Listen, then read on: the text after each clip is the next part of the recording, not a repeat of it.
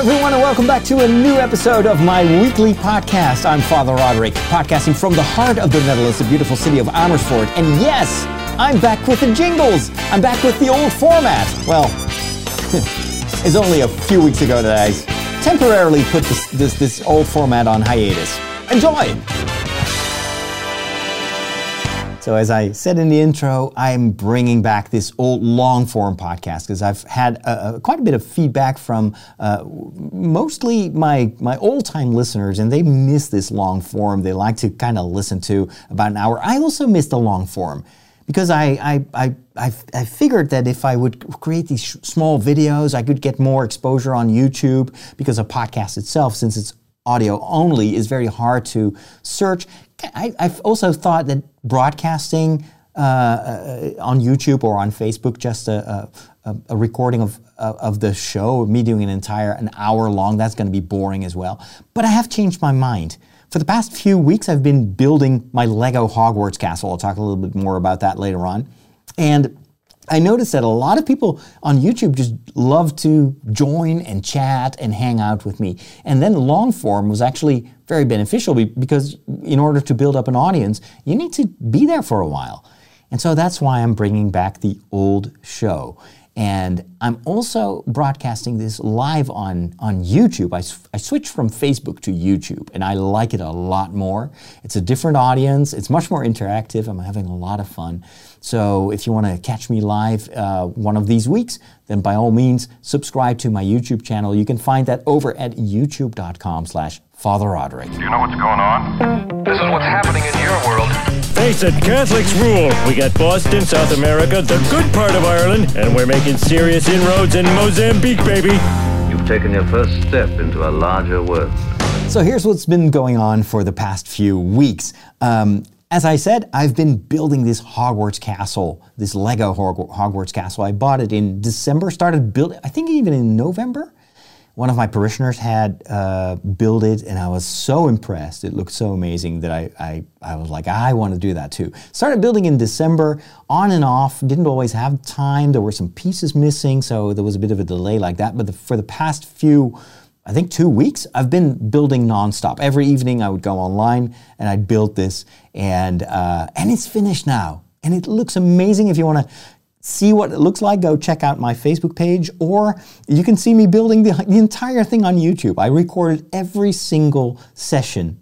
It's 25 times about an hour to an hour and a half. So that it took 30 hours, 40 hours to build. Um, but I had a lot of fun. It was so cool to be able to build and chat at the same time. So a lot of my YouTube followers kept me company, and that was a great motivation for me to continue building. And uh, I'm going to continue doing that. I want to build more uh, Lego stuff. Um, people are already casting their votes. They want me to build that huge Millennium Falcon that costs like 800 bucks.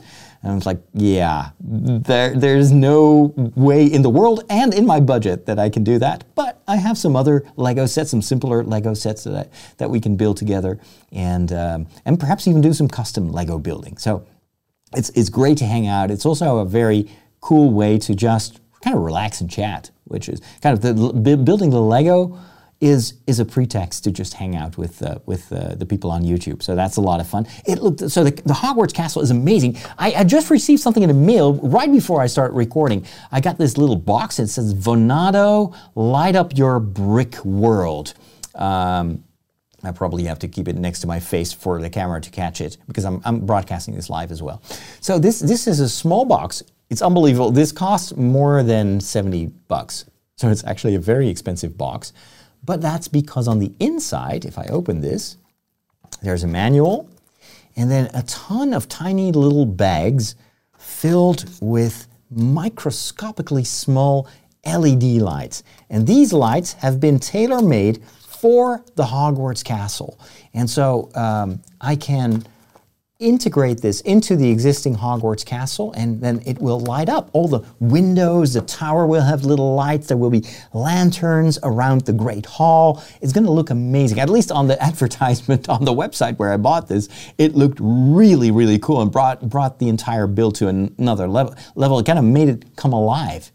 Um, so that's also something that I'm probably going to stream. uh, in- in- just putting all these LED lights in, in place. Um, also, a lot of news uh, in terms of what I'm what I will do with my time in the next couple of weeks. We just had Easter, of course, but I'm preparing to travel to France uh, Sunday afternoon, right after my two masses in the morning. I'll go to Schiphol Air- Airport and I will fly to the beautiful city of Toulouse. And from Toulouse, I'm taking the train first to Lourdes, which is this uh, uh, uh, place where uh, the, the Virgin Mary appeared to Bernadette uh, Soubirous, and where uh, millions of pilgrims go every year um, for a pilgrimage.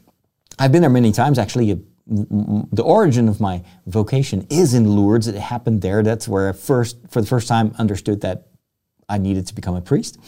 I'm going to uh, film there for two days. And then I'll take the train all the way to the, the city of Carcassonne, which is one of the most stunning cities in the world. I mean, it looks like a live set for, I don't know, Game of Thrones or Harry Potter. It's a, an amazing place. Just Google it, Carcassonne. And I'll be picked up there by a hermit who's actually a priest from the Netherlands. He, uh, for a few years ago, he was just like me, working in a parish. And then at one point, he, he wanted to, to change uh, uh, and felt the calling to become more of a monk, more of a hermit. So he went to France. He was very much uh, uh, a fan of the, of the French culture and French spirituality. Um, got himself a small little medieval church in the middle of nowhere and has now been living for a year in this completely different world, very different from the parish world, living in silence, spending lots and lots of time every day to pray. Uh, sometimes people will come visit him. And I will be one of those visitors, and I'm going to make a portrait of, of how his life has changed and what his life as a hermit looks like, as most most people here have no idea. I, I have no idea, so I'm curious to see that as well. So that I'll be in France. That's also why next week I may do some streaming from the beautiful country of France. So stay tuned. Follow the YouTube channel. Make sure you you uh, click on that bell. I think that's a way to get notifications if uh, if I go live. And I may do some live streaming from this beautiful country. That's going to be a lot of fun. And then tomorrow I'm going to do some filming at a conference close by. Um, so I've been planning tons and tons of, of TV show recordings um, in order to get ahead of the game in a certain way. Uh, last year I've been working so hard because every time there was this deadline and I, I had so little time to put things together. Now I'm going to use this, this time, this summertime when the weather is good and I have plenty of energy um, to prepare all these recordings and, and film in advance. And I'm, I'm enjoying it because it also involves a lot of traveling. So I'll be traveling to a number of countries. So France is the first country. I also will um, travel to Rome in a couple of weeks from now, and I'll record a, uh, a number of episodes there. There will be live streaming from Rome and from the Vatican. How cool would that be? And and uh, I may actually also it depends on where I go with my friends. We're currently planning our vacation and we were first going to the, the we were planning on going to the area of Wales. Um, and one of the reasons was that there was a parish. Uh, uh, someone told me about a parish, and you could go there as a, if you were a priest, stay there f- for, for free in the summertime. And the only thing that, that the, the local parish would ask in, in return was that you would celebrate Mass and do some pastoral work. Well, there's nothing I like to do more than to do that, to, to be a pastor in a different part of the world. But unfortunately, the diocese or the local parish, the, the kind of the, was part of a bigger parish, they decided to close that church. So it's no longer available. And now I don't know if we want to go to, to Wales. Maybe we will go elsewhere. I just talked to uh, Father Henry. Um, he was like, well, well, why don't we go to the south of Italy? Uh, we can go and, and, and, and, and I, I know some, some parishes there. Maybe can, we can assist there. So it's, it's, it's still going to be a little bit of a surprise where we will go. If we go there, I want to make, I want to do some filming and some vlogging there as well. Um, so, uh, and the final bit of news is um, so I, as I told you, I've, I'm also streaming this live on YouTube, and I'm using a completely different setup. We, we completely redid the entire studio setup here, and I'm using a new camera that I bought this morning. It's the Canon M50, and um, I'm going to give you a short review, uh, first impressions uh, at the end of this show in the tech uh, department of the, uh, or the, the tech section of the show. I like technology, I like gadgets, and so every one, when I buy something new, I also talk about it here on the show. So uh, that's uh, coming up later. But right now, I'm using this this M50 to stream, and I try to make this look a bit more filmic. So I've got a little blurry background, so I've got bokeh, and I'm using this prime lens. It's all really, really exciting because I've been dreaming about this for, for a long time, and now it's it's happening. How do you not like movies? They're predictable. Like the guy gets the girl, and that kid sees dead people, and Darth Vader is Luke's father. Not liking movies is like not liking puppies. They're fine. I just get bored and never make it to the end. You know, you need a movie education. You need a movication. I'm gonna give it to you. Normally during my show, I also always do reviews of movies and TV shows that I watch. And I try to be topical and watch what other people are interested in as well. Well, of course, last week I gave you my spoiler free uh, Avengers Endgame review. And uh, that was very popular. a lot of people love to see a review that was not spoiling anything, but I try to go a little bit more in depth than just saying, oh, it was awesome. Because well, there's nothing new there. Everyone who has seen it knows that it is an awesome movie. It is definitely the best for me in the Avengers series. Um, it has a great, great um, uh, conclusion to this story that has been building for 10 years, more than 20 movies.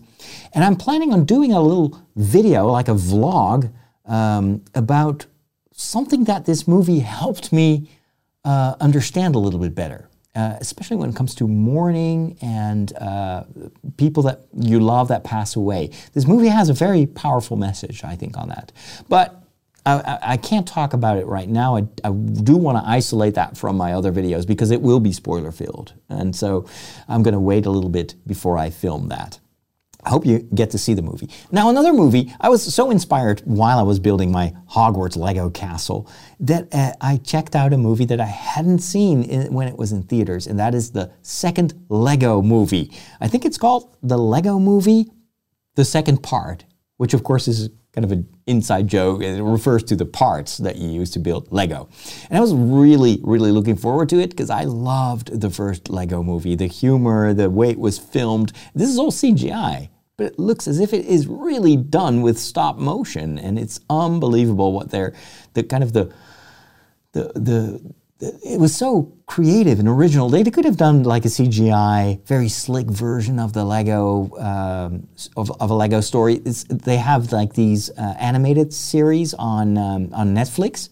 They look very fake. I mean, it's they still it's it's more like the the the sequences that you see in those um, Lego video games, where like the, um, the, the, when the movie moves forward, but you can tell that it's computer generated. Well, with the Lego movies, you can't tell. The Batman movie was great. I haven't seen a Ninjago movie. I wonder if it's any good.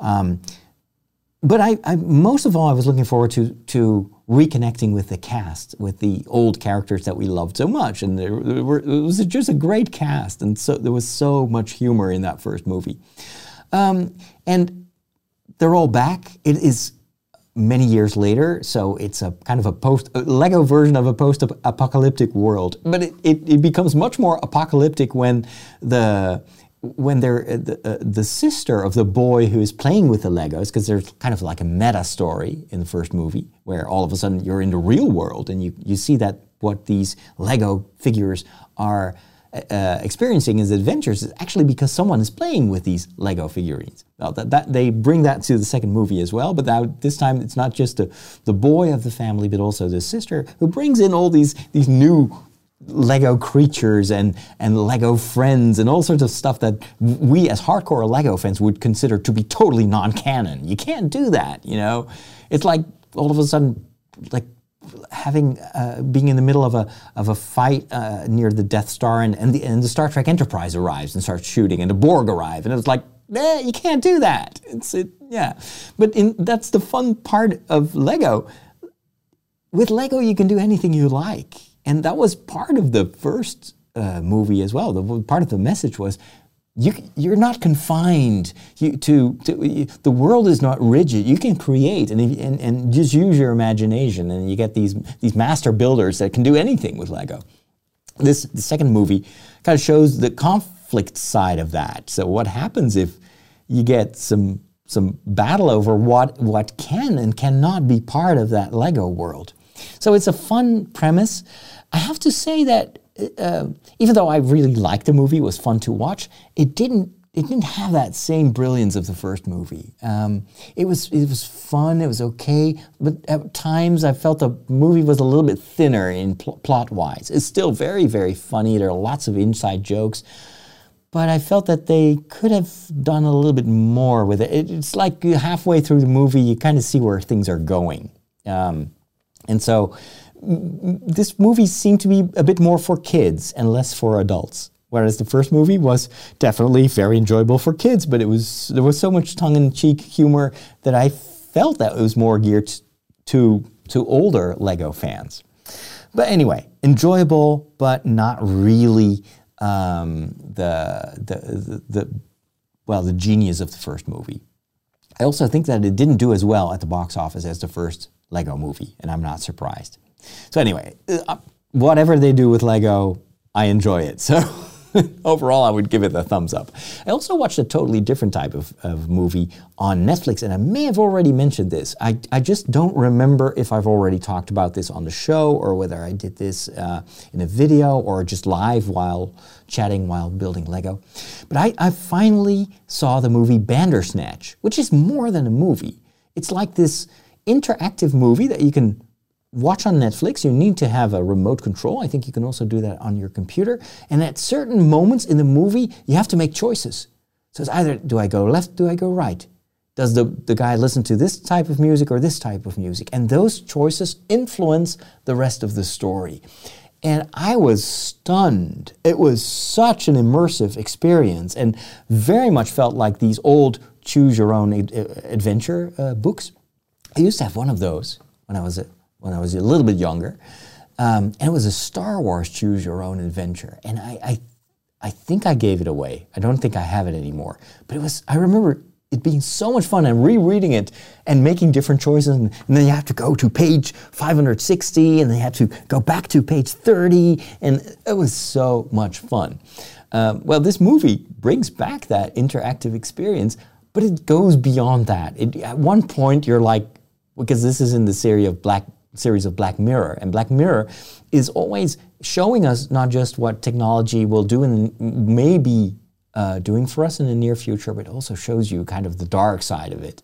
And at one point, you're kind of pulled into that dark side of exactly what you're doing, the choices that you're making, the way you influence the story, influences the story to a degree that I did not expect at all. So I was like, it was a jaw dropping experience, and I wanted to see more of this. So it was very, very enjoyable. Bandersnatch, if you haven't seen it yet, go check it out. It's definitely worth your time.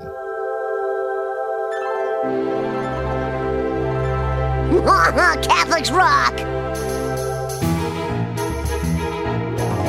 Welcome to the Peculiar Bunch. This is the segment where I try to answer your questions when it comes to all these weird things that Catholics do and believe. And believe me, there are a lot of them. Catholics can be a peculiar bunch. No meat on Friday. No meat! What do they eat? Light bulbs?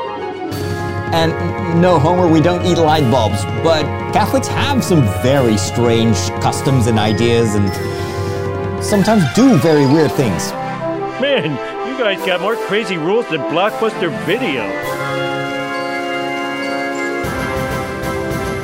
And one of these weird things that some Catholics, some Catholics, actually a few Catholics, a few Catholic priests, a few Catholic priests from one particular country, from the country of Poland. There were, I think, from what people in the chat on YouTube have been telling me, there are three priests in Poland that have burned Harry Potter books.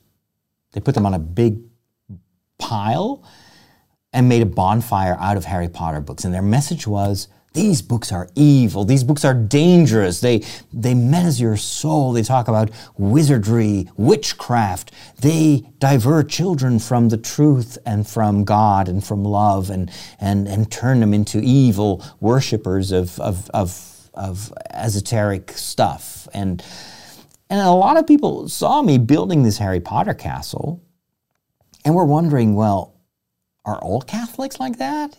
is this something? Is is the Pope also burning Harry Potter books? And and uh, so people were genuinely kind of uh, uh, concerned about that book burning and wanted to know if, well, one person at one point even asked me, Does your bishop know that you're building a Harry Potter castle? Is that okay with him? Uh, maybe he'll come over and burn the Harry Potter castle. So, and, and this is something that I've discussed in the past many times before. Um, but I always get new listeners. I now have also a YouTube audience that is watching this and listening to this. So I want to kind of revisit this topic. Also, because of course we've just had a new movie in the uh, the Wizarding World series, the Magical Creature series, the Crimes of Grindelwald, and um, so this will be an ongoing discussion. Uh, we're, we're continuing to enjoy these Harry Potter movies and uh, so this will this question will return time and again. Well, here's my take, and I've also explained this before. The Harry Potter books are fiction. They're like fairy tales. And because they're fiction, things happen that are not real. Right? It's like fairy tales. It's like Red, Little Red Riding Hood visits her grandmother. The grandmother is eaten by the wolf, and she liberates the grandmother and she's still alive, even though she was eaten by a wolf. Well, that's scientifically impossible. That's biologically impossible. This is a story full of lies. Children should not read this. It's going to make them think that you can just be eaten by a wolf and and and people children may believe in dragons because there are dragons in these fairy tale stories dragons are not real dragons are imaginary creatures that is so evil that, that these stories are trying to make children believe that they're actual dragons that can be slain by by, by like it's the same thing. It's harry potter. It's a, it's a it's a magical world. It's a fairy. Who? Take a feather if you're concerned about harry potter. Put it on the table. Point a I don't know what, a, a stick to it. Uh, if you have like uh, chopsticks, take a chopstick, pretend it's a, a, wand, and then touch the feather and say, Wingardium Leviosa. If the feather starts really floating in front of you, then come and see me and we'll have a different talk. But it won't. It's it's fairy tales, it's make believe, it's a special effect. So that's my first thing. It's I think it's underestimating um, the readers of the Harry Potter books and the viewers of the Harry Potter saga to think that they can't make the, they, they can't distinguish between fiction and reality. And if you burn the Harry Potter books, to be consistent, you should also burn Tolkien's books because Tolkien has wizards too. It's got Gandalf. He's even more than a wizard. He, you know, he's a Valar, and and there are evil, infernal creatures in in Harry Potter as well. Uh, sorry, in, in in Tolkien as well. But the thing is, if you burn Tolkien's books, you burn the books of one of the most devout Catholics that have, we've ever seen. Tolkien went to church every Sunday. He was raising his children as very, in a very strict way, in a certain way. He's a very convinced Catholic who is totally orthodox. C.S. Lewis, Narnia, that story too has talking lions. It's got, you know, wizards and witches and all sorts of evil spirits and whatnot. C.S. Lewis was a very convinced Christian and, and wrote his stories to actually mirror the gospel. So that entire attitude towards the Harry Potter books, I think, is, is ridiculous and, and, and shows a disrespect of the reader, a total lack of, I think, uh, knowledge of what these Harry Potter books are actually about. Also shows that, that some people don't understand literature I mean, look at the Bible. The Bible is full of stories that are shocking, like people that are doing the, the most evil things, and and should we abolish the Bible because of that? It's so short, short-minded, short-sighted. And what's more, and this is something that I also always add to the conversation, Harry Potter is not about magic. Yes, it tells a story about wizards and witches, and it involves children waving wands and but the story is ultimately, and this is part, if, if they had read the books, they would know, it's ultimately about the true magic, the deepest, the oldest form of magic, which is defined as love. And love is such a strong form of magic. And uh, who wouldn't agree that love is magical? Love can, can make the impossible possible.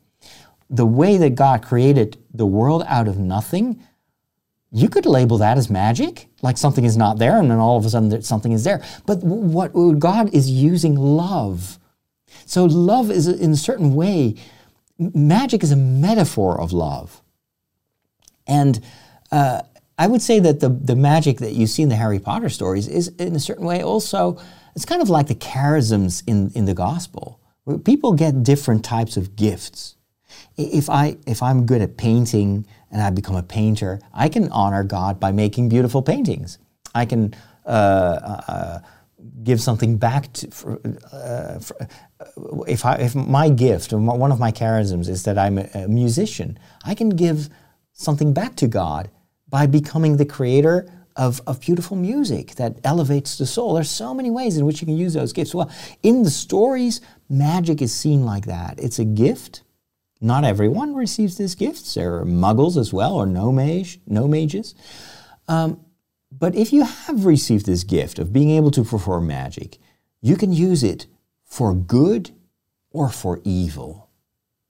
Voldemort and his crew, they use magic for evil, for domination, to, to grab power, to suppress other people.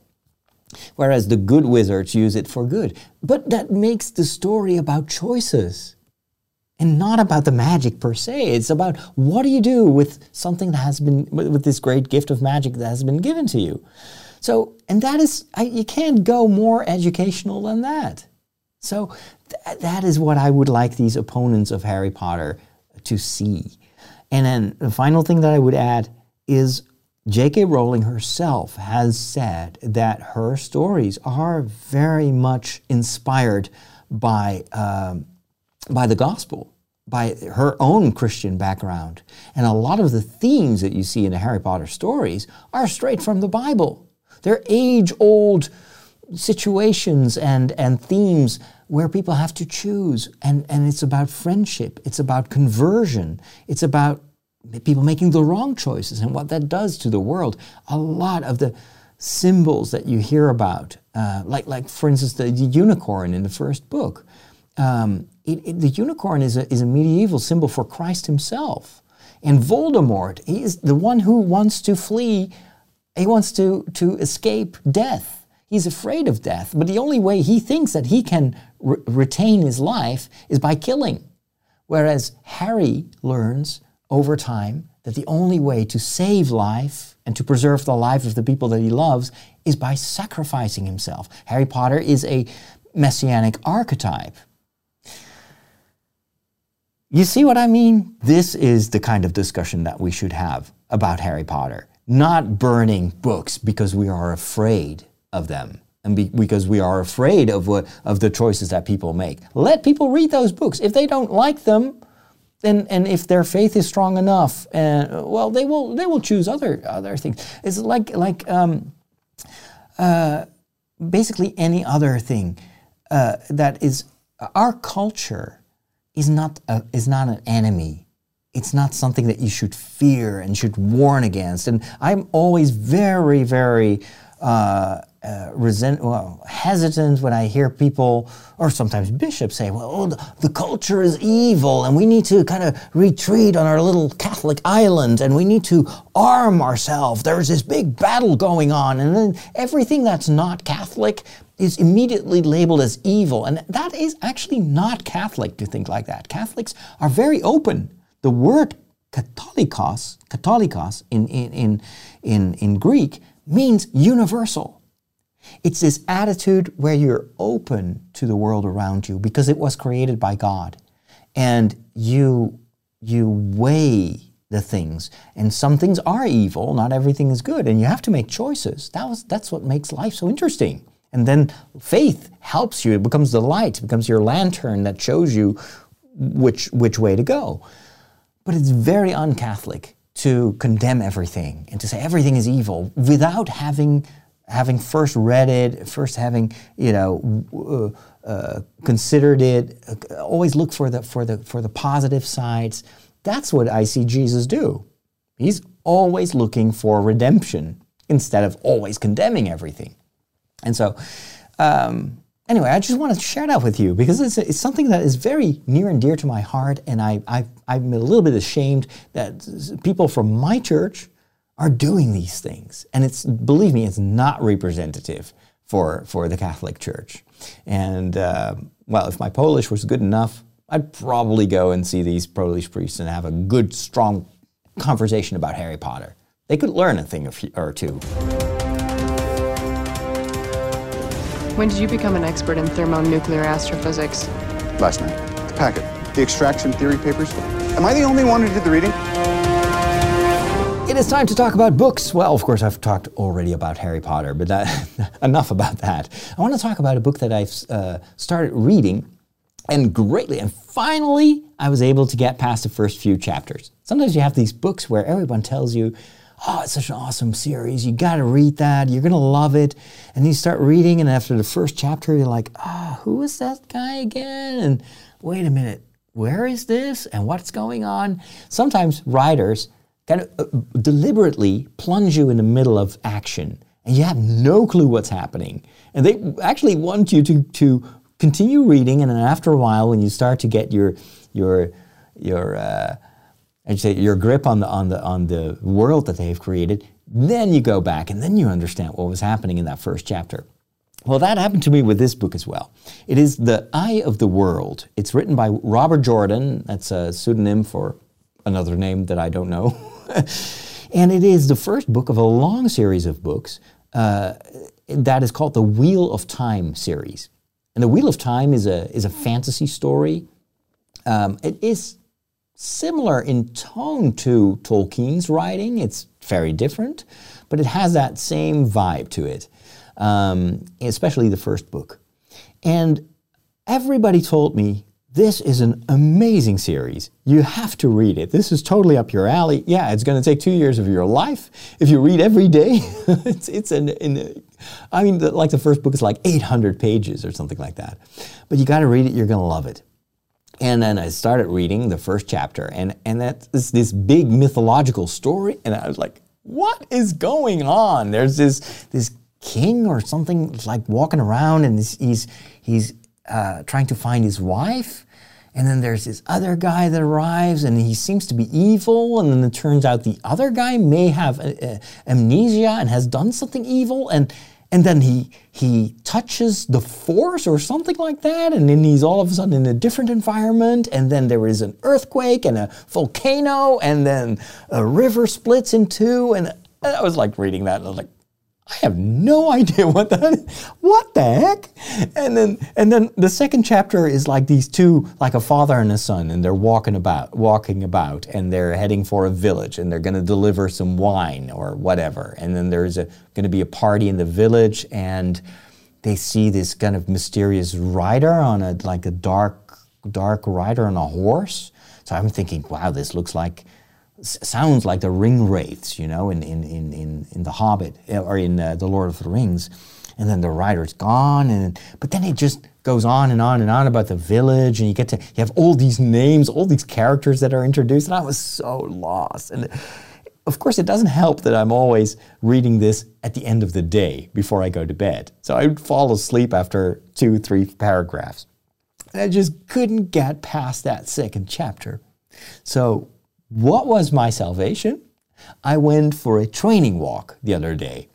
And I walked for about six hours. I'm, I'm uh, preparing for a, a big uh, walking event in July, where uh, for four days I'll have to walk 40 kilometers per day. four days in a row. And in order to get ready for that, I need to do these long distance training walks. And so I know I, I like walking in silence and just thinking and uh, when I go out for a run, that's I don't take my iPhone with me. I don't listen to music. I just like to clear my head. But there's, there's a big difference between like an hour of running and six hours of walking. After four or five hours, my brain is fried. And it was like I, I need some diversion. So I decided to listen to the audiobook version of Wheel of Time. And because I had six hours and I was just listening, and there was nothing else that I had to do, I could totally jump into the story and it grabbed me. And now, finally, I feel like, like, okay, now I'm on a roll. Now I want to know what's happening. And I am so enjoying this. And I'm reading this, this is also an experiment. I'm reading this in two languages. So I'm listening to the audiobook version in English, and it's really good. It's a it's a, a, a professional uh, actor, a voice actor, and he's doing all the voices and the accents, and it's it's great. I see the movie in my mind. But then when I read, in order to pick up speed, I'm reading the Dutch version. So I switch back between the English audiobook and then the Dutch written book, uh, the ebook. They're actually very affordable in, in, in Dutch. So because in, in Dutch I read, even though I, I mean I talk a lot in English, but for reading I can read at least four or five times faster in in Dutch compared to English, and so I can really I, I snuggle up uh, in, in, my big reading chair that I have, and uh, I I dim the lights, and there's only me and my Kindle, and I can really do some long distance reading in, in Dutch. The only thing that is a bit annoying is that, and they did this for Harry Potter, they do this with The Hobbit and Tolkien's works as well, they Dutchified all the names. So instead of using the original English names and uh, also places, they made like a Dutch version. And it's so confusing because, like, wait, what? Twee, twee water? What? Oh, it's the town of two rivers. Why don't they just use two rivers? I mean, Tweewater, why? And, and they do that even with the character names. So uh, because I'm going back and forth, I'm quite e- it's quite easy to kind of make the connection and thinking, okay, well, uh, that's that and that's that. But um, it is a little bit of a handicap, but I do prefer reading in, in Dutch when I'm reading on the Kindle itself because, uh, well, if it's like running and walking, difference between walking and running. I like to do both, but with running, you can you can see some stuff. You actually, you know, you're you're making. You're, you, I've, I've the, when I'm running them all, I always have the feeling that I'm I'm accomplishing more because I'm going faster. And uh, walking is just like I enjoy being outside, and I don't really have a goal. I just want to be outside for a couple of hours. So with reading, it's very much the same. I like to listen to the audiobook and it's very leisurely. And it's just as if I'm kind of immersed in this. The book is pretty slow. So I'm just in this world and I can be there for a while. But when I'm reading, I just want to I want to hit that chapter goal, you know, I want to get through this book and I want to see how how quickly I can finish this book eh, because I have what is it, 12 other books to go. 800 pages each. So I, I am very determined to get through this series, but it will take several years, I'm pretty sure.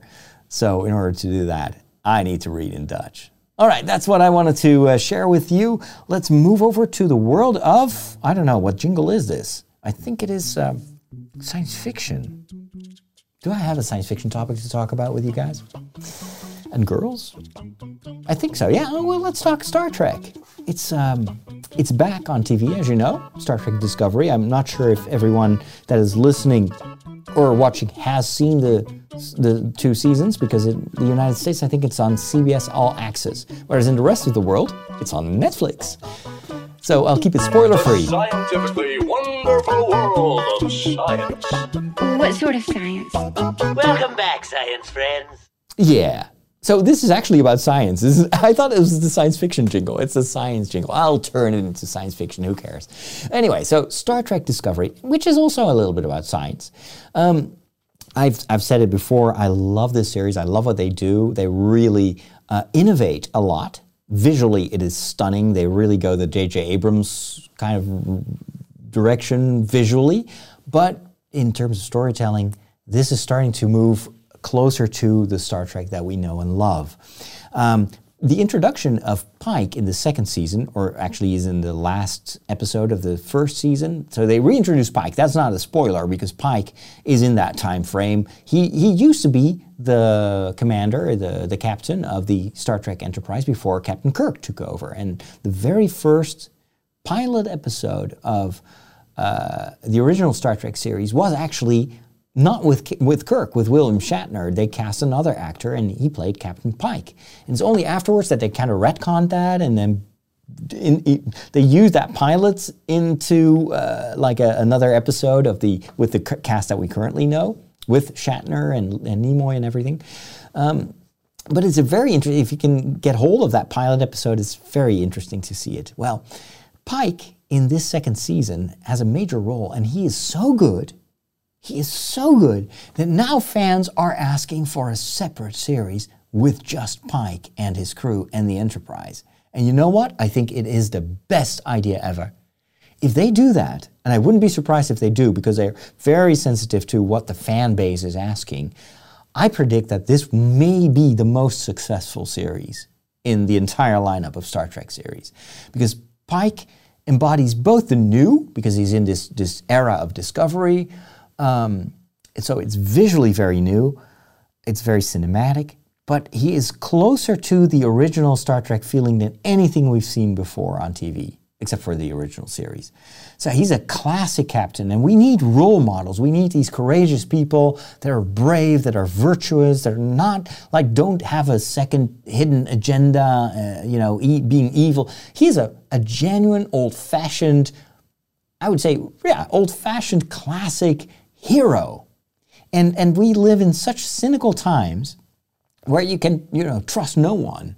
You don't, there's fake news. There, we, we don't know who to believe anymore. And I, I think this is the momentum that this series could use to reposition Pike as a classic hero, telling classic heroic stories that give us hope and, and, and re, rekindle the idea, idealism in our hearts, which is, I think, what the world needs right now. It's definitely what I need now. And it's something that Star Trek has always done as a core mission. It was a series that always wanted to pr- give us a hopeful look on the future instead of this, this dim, grim, gritty, you know, post-apocalyptic stuff that we've been watching for, for five, six years now. I've predicted this before years ago that we would soon see the end of all these bloodless, you know, gray looking, uh, depressing post apocalyptic movies and, and TV shows. And the same thing, that's why I, I said I know that DC is going to come around. They will have to step back from these gritty, dark, depressing versions of Superman and Batman and go back to something a little bit more cheerful because the times it, that we live in are dark enough. We don't need a dark, dark knight. We need a dark knight that is, yes, he's dark and he lives in a dark world, but he is also bringing us justice and helping people and that's why I think Spider-Man, the new Spider-Man, is such a success. It's this this optimism. Uh, that's why Avengers is so amazing because despite all the the darkness and the th- constant threat of Thanos, it tells a story of how good people can overcome evil. And I think we're going to see. That's why Shazam is so amazing. Did I do a review of Shazam? Probably not. Well, I'll talk about Shazam another time. It's another. It's it's DC doing it right, and and I think giving the world what the world needs right now, you know, is, is optimism. Anyway, Star Trek Discovery season two was even better. Actually, was a lot better than season one, in my opinion. Um, it, it fleshed out a lot of the crew members. So um, they also toned down the presence of some of the of the main characters to to give more room to the secondary characters. There's still a lot of people on that bridge that we don't get to know. And, and it's something that has surprised me a little bit because Star Trek used to do a lot of these character episodes. But this second season didn't have any standalone episodes. It was all about every episode thrust the, the story forward. And you can do this because it's on CBS All Access and Netflix. So people are watching this, well, not really in bulk, but they're watching every week. So you can keep the pace up and, and have these cliffhangers and what's going to happen next. What I liked about the second season is that it addresses an interesting theme of science versus faith. Um, it introduces a character that is kind of emblematic for this kind of really scientific, objective, uh, logical view of the world. That's all I'm going to say about it.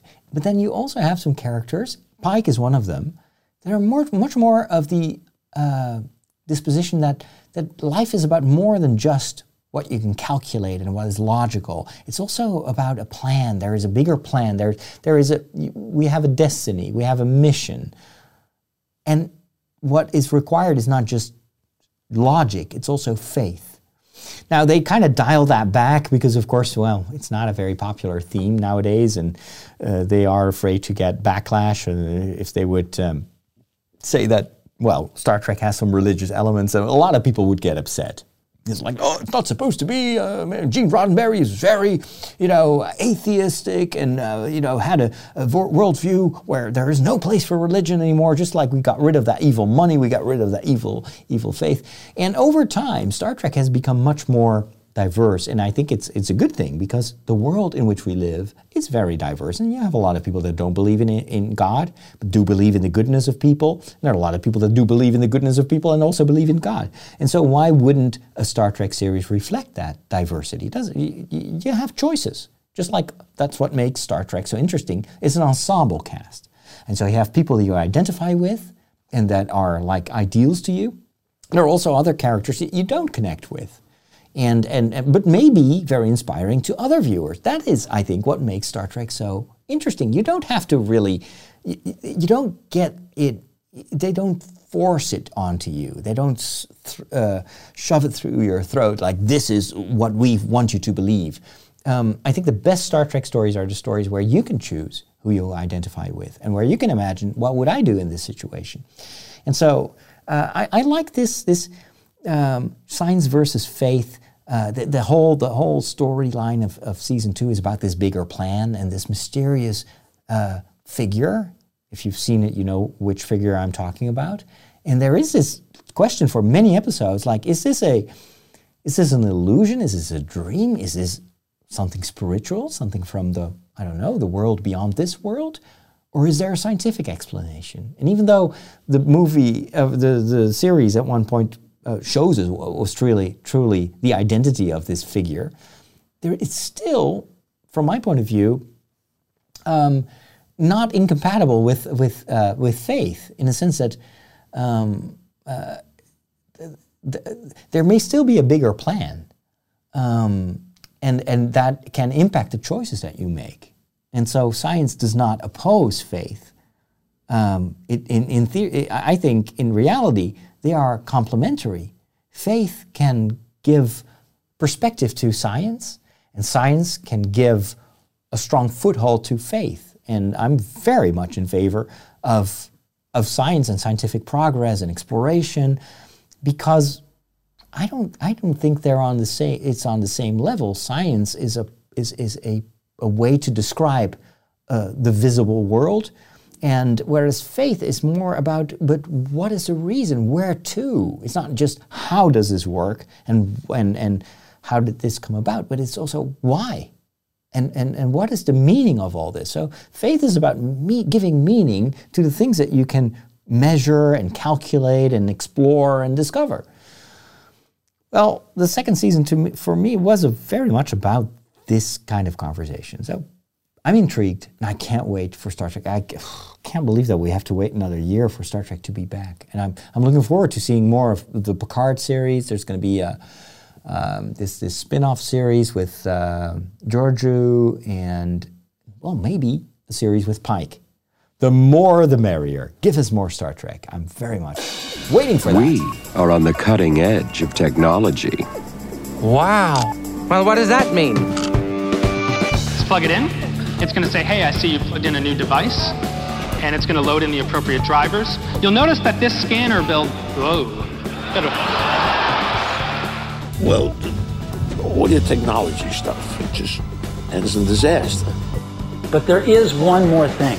In this segment of the show, I'm always talking about technology, about gadgets, about software, hardware. And today I want to give you my first impressions of this new Canon EOS M50 camera that I bought this morning. I don't know if you are like me, but when I want to buy some new f- piece of equipment, I spend so much time researching. I watch, like I'm currently uh, looking for uh, a new phone. And you won't believe how many YouTube videos I've seen, how many websites I've browsed through to decide which is going to be the successor to this iPhone 6 Plus, which is kind of old by now and slowing down. And um, I have I have so many different requirements. Uh, I want the, the phone to have good cameras. It needs to have a wide angle lens because wide angle is awesome. And so that for now, iPhones don't have a wide angle. There are a few cameras, uh, camera phones that have that. Uh, you've got the Huawei phones, but they're mm, I don't like Huawei too much. Then you've got the Xiaomi, which is another Chinese brand, which is uh, pretty affordable, but then those lenses are not stabilized. So there's no optical stabilization, and there are a lot of software problems with those phones. They're very cheap though. And then you have Samsung. And just the other day, I was almost on the verge of ordering the new Samsung uh, S10e, which is kind of the, the mid-range version, because it has wide angle. It can film in um, in in 4K, 60 frames per second, um, and it's got a lot of cool things. And then the final. I was watching some some more YouTube videos about that, some more reviews, and then someone said, "Well, it's such a pity that Samsung doesn't open up the camera API to other developers, even though they say so in their presentation. But it's in reality like a, um, uh, uh, what's the name of that program? There's an app that you can use on many phones um, to do professional filming. Um, it's it's God, the name escapes me. Uh, um, Filmic, Filmic Pro. Filmic Pro uses the API, so that means kind of like a, it's it's like an you can the the, the app can use the, the the hardware directly but in order to do that, the, the manufacturer of the phone has to kind of give them permission to do that. And so with, with uh, Filmic, you can film in 24 frames per second. You can film in, in log, which means that they, uh, it's a way to film uh, to get the maximum information. So there's no image processing taking place. That gives you a very bland looking uh, intermediate uh, result, but then you can bring that into your editing program and do tons of things in terms of image improvement. Um, and with filming, a lot of phones don't do that. They just want to give regular users a good looking image. So they'll do a lot of processing for you. But if you're a, a, a filmmaker like me, you want to do that yourself. And uh, Filmic en- enables you to do that. So I was, I was like, ah, if I can, if I can use Filmic on the Samsung with those two lenses, there's a wide angle lens and there's a very good quality main lens with optical image stabilization 4K, 60 frames per second. It's going to be awesome. And then turns out that Samsung has blocked Filmic from using the camera. So now I'm back at square one. Well, anyway, so I was doing a lot of research and I was also thinking about what can I do? I was kind of, I was getting tired of, of the using the webcam. I was using an old Logitech webcam for the Lego streaming, and it worked okay. It was a very clunky uh, uh, uh, setup in, in, at home. I was building the thing at home, and it worked for because it was just chatting and it wasn't really too much bothered about the image quality. But then I was thinking, well, what if I could do this kind of long form streaming, uh, but then with a better image, do it in a, in a studio setting? And, and what kind of camera would I need to have in order to do the blurry background because that's something that I've always wanted to do, like a little bit of a, a bokeh effect. That's what they call a blurry background. Um, and uh, is it? Can I find an, an, affordable solution? A lot of people were pointing me to the uh, Sony A7 A7 Mark III or something like that. Um, it's a very powerful full frame camera, 4K it's got great lenses, great image, uh, optical uh, image stabilization in the body of the of the camera. But that was so expensive. Like the body alone is like two thousand bucks, and every lens you buy is is uh, hundreds and hundreds of dollars or euros. So in total, it would be it would be three thousand bucks just just to stream. I'm thinking, no, I'm not going to do that. And then I looked into Canon because I'm I've been using for my TV shows. I'm using the Canon 80D, which is a really well-known camera. It's very sturdy. It's a it's an old DSLR, so it's got a mirror in it. It's got stabilized lenses. The thing is, it weighs a ton. It's very very heavy. I like heavy when I'm on the road and sturdy because uh, you know sometimes you drop things or it needs to be weatherproof. But but but I like Canon. It's very intuitive to me, and so I saw that there was a mirrorless uh, variant which has the same sensor and also part partially the same software, the same uh, processing uh, of the of the 80D, and it was called the M50. The M50 did have some downsides. It's got it's got a cropped sensor. It's cropping the image, so it means that it's not using the entire uh, uh, um, uh, sensor. But if you put a lens on it, it only uses part of the sensor, so you get a kind of it's like the, the, the if you put a lens on it, it gets a little. It's very close. It's it's what the iPhone does when you film. All of a sudden, you don't see the entire pic. The picture becomes smaller, and so you, you try to do a selfie, and uh, you or you want to film while using the front camera of the iPhone. All of a sudden, it's like the you've got a huge nose, and the, it's too close, and you need to use a selfie stick to get it. Well, I didn't want that. So what I did was uh, I bought the M50, which is very affordable. It's about five. I paid 550, I think.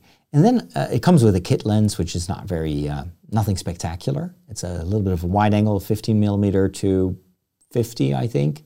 Nothing to write home about. But then there was a very affordable uh, 22 millimeter lens. It's a pan, what they call a pancake lens. It's a prime lens, which means you can't zoom with it. Sorry about the tech talk. This is what I do in this tech segment. so it's one, you can't zoom. It's one position, one aperture. But it is a, what they call a very fast lens. So it's got a big lens opening. It lets in a lot of light. And the more a lens, the faster a lens is, the more light it lets in, the more you can do the blurry background. The more bokeh is possible. And so I placed this lens on the, uh, the EOS M50, and it is just the right frame.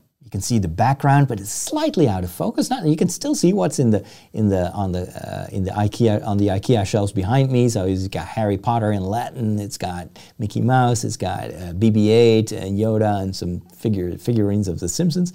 So you can see that, but it's a little bit out of focus. So that the the image gets a lot of depth. I'm I'm in focus, so I'm very sharp, and then behind me it's a little bit out of focus. I love that. I love that image. And, and, and this is still done with a very bad studio lighting here, it's uh, the office lighting. So I'm going to install some of my, I've got a light kit with LED lights, and I can make it look so pretty over time. Um, and the, uh, the, the other thing is, normally you can't really stream with the EOS M50.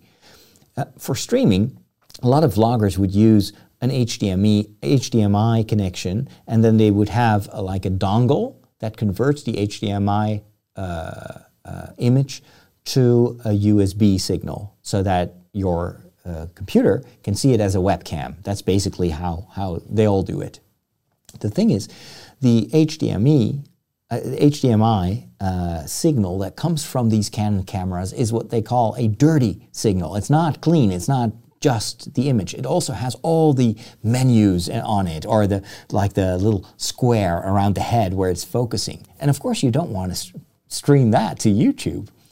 Well, lo and behold, on the Mac, there is a program on GitHub that you can download, and that connects to the camera via, believe it or not, USB, just USB. The camera hasn't been designed for that, but apparently there is some signal coming through the USB, and this this um, soft little bit of, of open source software sees the camera image and can offer it to the system. In my case, it's a it's an old uh, uh, iMac, as if it was as if it were uh, a, a, a webcam, full HD. with all the quality of the image. So what the lens sees is what I can stream. And then I can use Ecamm, which is the streaming software. And, and, and Ecamm sees the camera, sees the EOS M50 as a streaming camera. And so now I can do uh, YouTube streaming with a professional grade camera.